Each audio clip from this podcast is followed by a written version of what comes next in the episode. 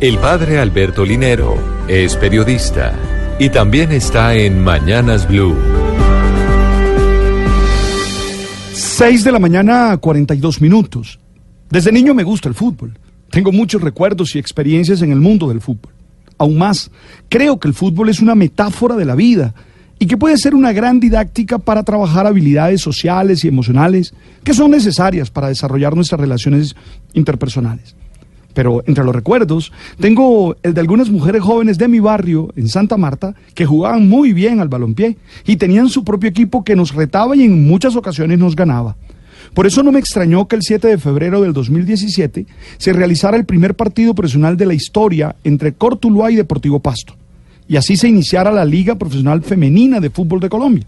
Me emocionó el inicio de ese torneo que inició con 16 equipos y que el año pasado ya tuvo 23 y que además hay que decir que ya ganó su primer torneo internacional al ganar el Atlético Huila la Copa Libertadores. Porque me gusta todo eso porque creo que es un triunfo más de la equidad de género en un mundo tan machista como el fútbol.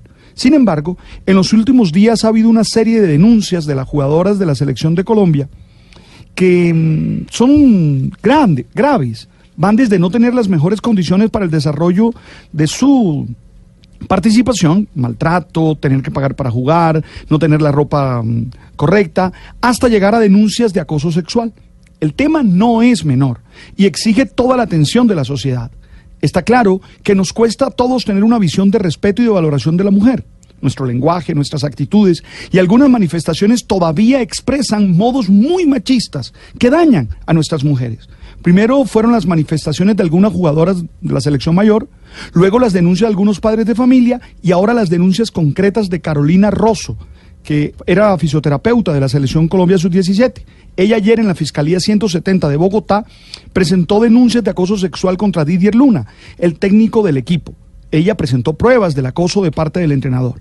También hay que decir que en un principio la federación no pareció ponerle mucha atención al tema. Sin embargo, ayer sacó un comunicado en el que dice que le solicitan a la Fiscalía General de la Nación, en aras del bienestar de nuestras jugadoras y miembros de la selección Colombia Sub-17, esclarecer cuanto antes los denunciados de supuesto abuso sexual a interés. Ey, definitivamente tenemos que ponerle atención a estos temas. No los podemos pasar por alto, porque se hace necesario que haya investigación exhaustiva y que se sepa qué pasó. Está claro que como sociedad tenemos que entender que no podemos aceptar ninguna manifestación machista, por muy sutil que parezca. El daño que hace es muy grande, el daño que le hace a nuestras mujeres es incalculable.